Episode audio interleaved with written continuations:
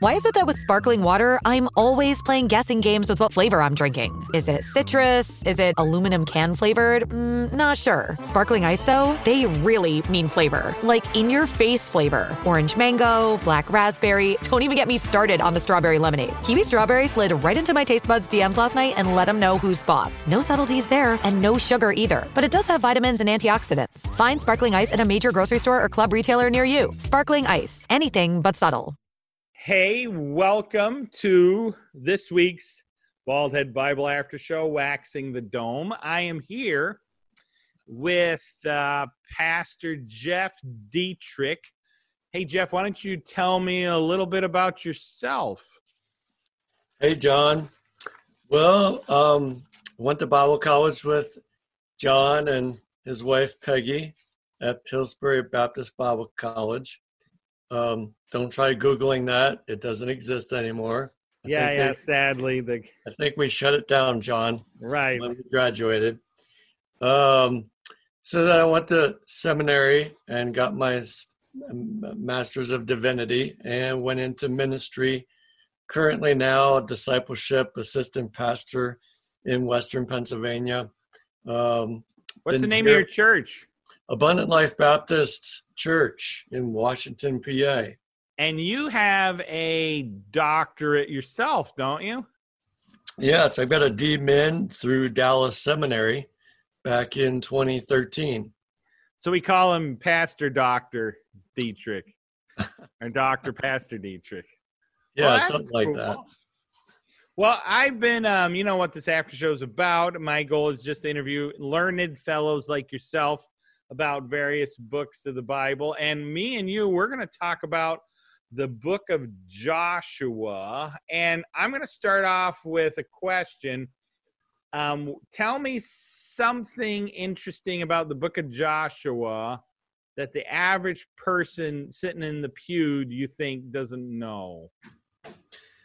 Well, maybe a couple of things that come to mind. A lot of people don't connect the Abrahamic covenant with the book of Joshua. But if you look at Genesis 12, when God cut that covenant with Abraham, he made a unilateral, unconditional promise to Abraham. And he said that he would bless him with three things: a people, a land, and a nation. Now, it took several centuries for some of that to come to pass. Like 1948, they didn't become a nation until then. But the land part of it, well, that's what the book of Joshua is about. It's about fulfilling that piece of the Abrahamic covenant where Joshua is going to go in, cross over the Jordan River, and begin that conquest. So I find that's interesting. Hey, how many years between the Abrahamic covenant and Joshua, do you know? I don't know off the top of my head. That might be we're talking thousands of years, right? I don't have that information off the top of my head. Neither do I. I thought you would. But. No, I think that's neat. I agree, because that is a proof that God keeps his promises, you know? I mean, through all those centuries, and now Joshua gets to fulfill that. Moses couldn't for some reason, right? It's because he struck the rock or something like that? Struck the rock. You know, another interesting fact, and this is boots on the ground information. I got to go to Israel 2 years ago. My wife, she secretly stowed away thousands of dollars babysitting and sent me to Israel in the spring 2 years ago. Did your wife go with you, or just you? Just me with a group of friends of mine. So wow, you have a wonderful wife. She's pretty amazing. She really is. I might just pay for that dollar to listen to this podcast, John. This after flow. Yeah, definitely. Played in front of your wife, you know, so she can listen to how much I'm fawning over her. But the neat thing was, we drove down to a spot that is not the traditional tourist spot for where Jesus was baptized. Our tour guide pointed as we drove past over the river, much further north, And it's a place where you can get out and go walk down this ramp into the river and get dunked and get a t-shirt. Hey, I was baptized in the Jordan River. She says she thought nothing of that place.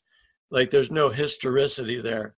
So we got on a bus and we drove further south, and we went out to this kind of remote area and went down to a river.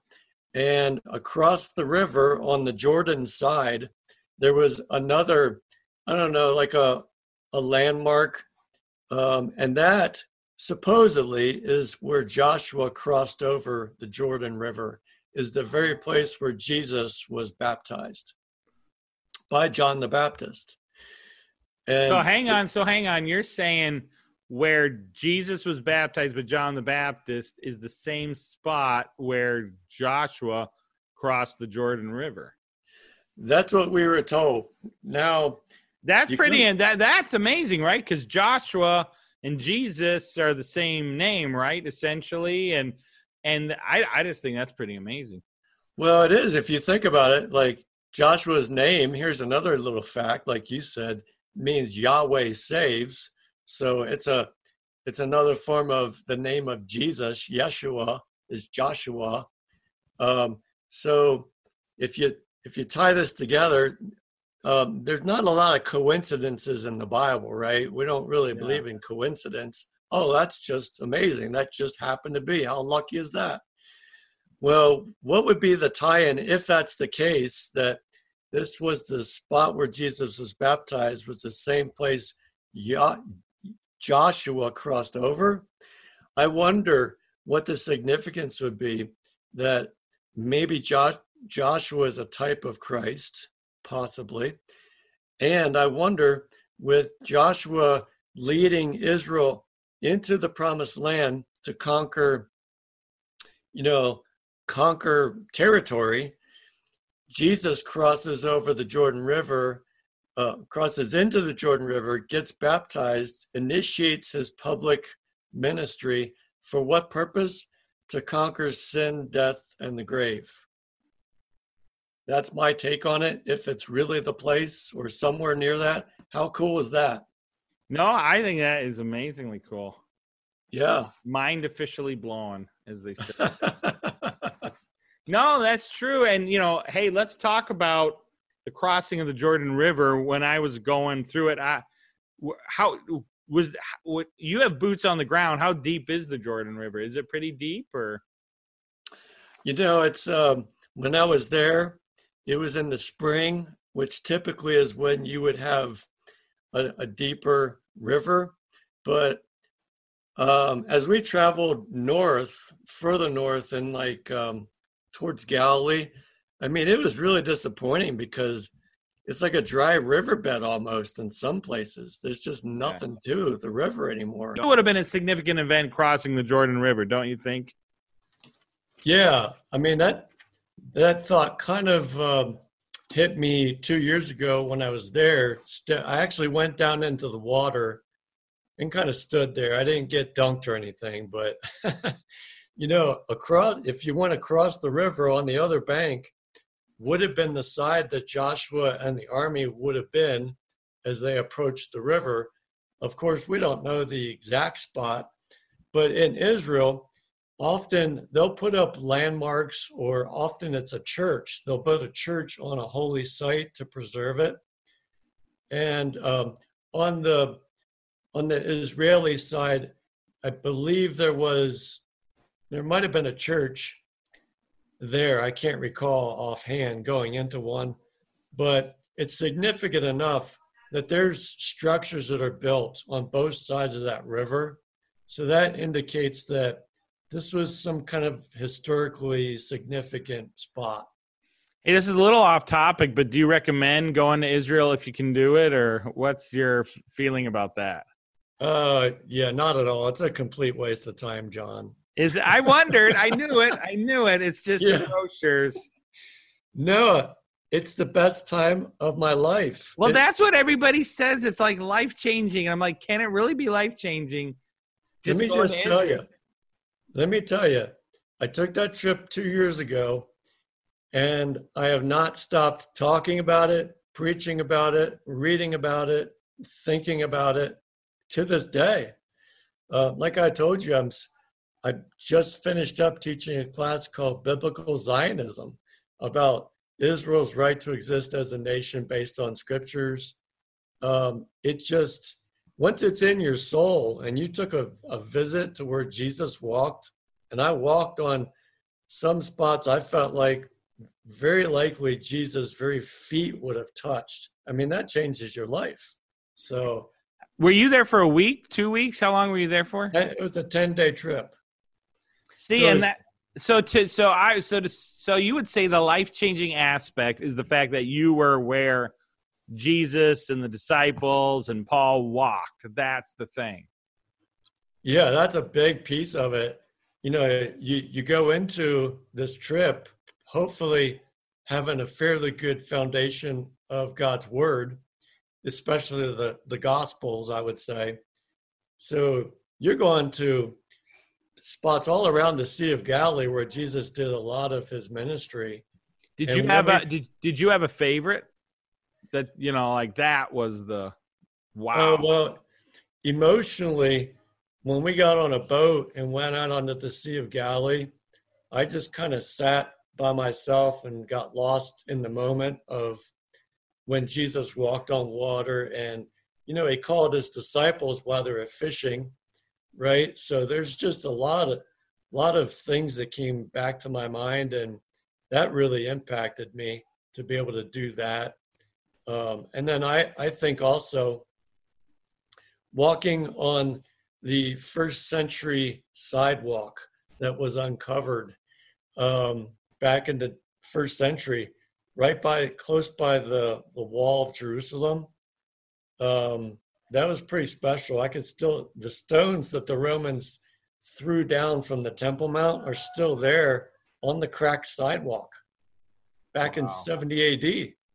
They're still there. So I climbed on top of those, and to think that Jesus more than likely walked on this very pavement was just amazing.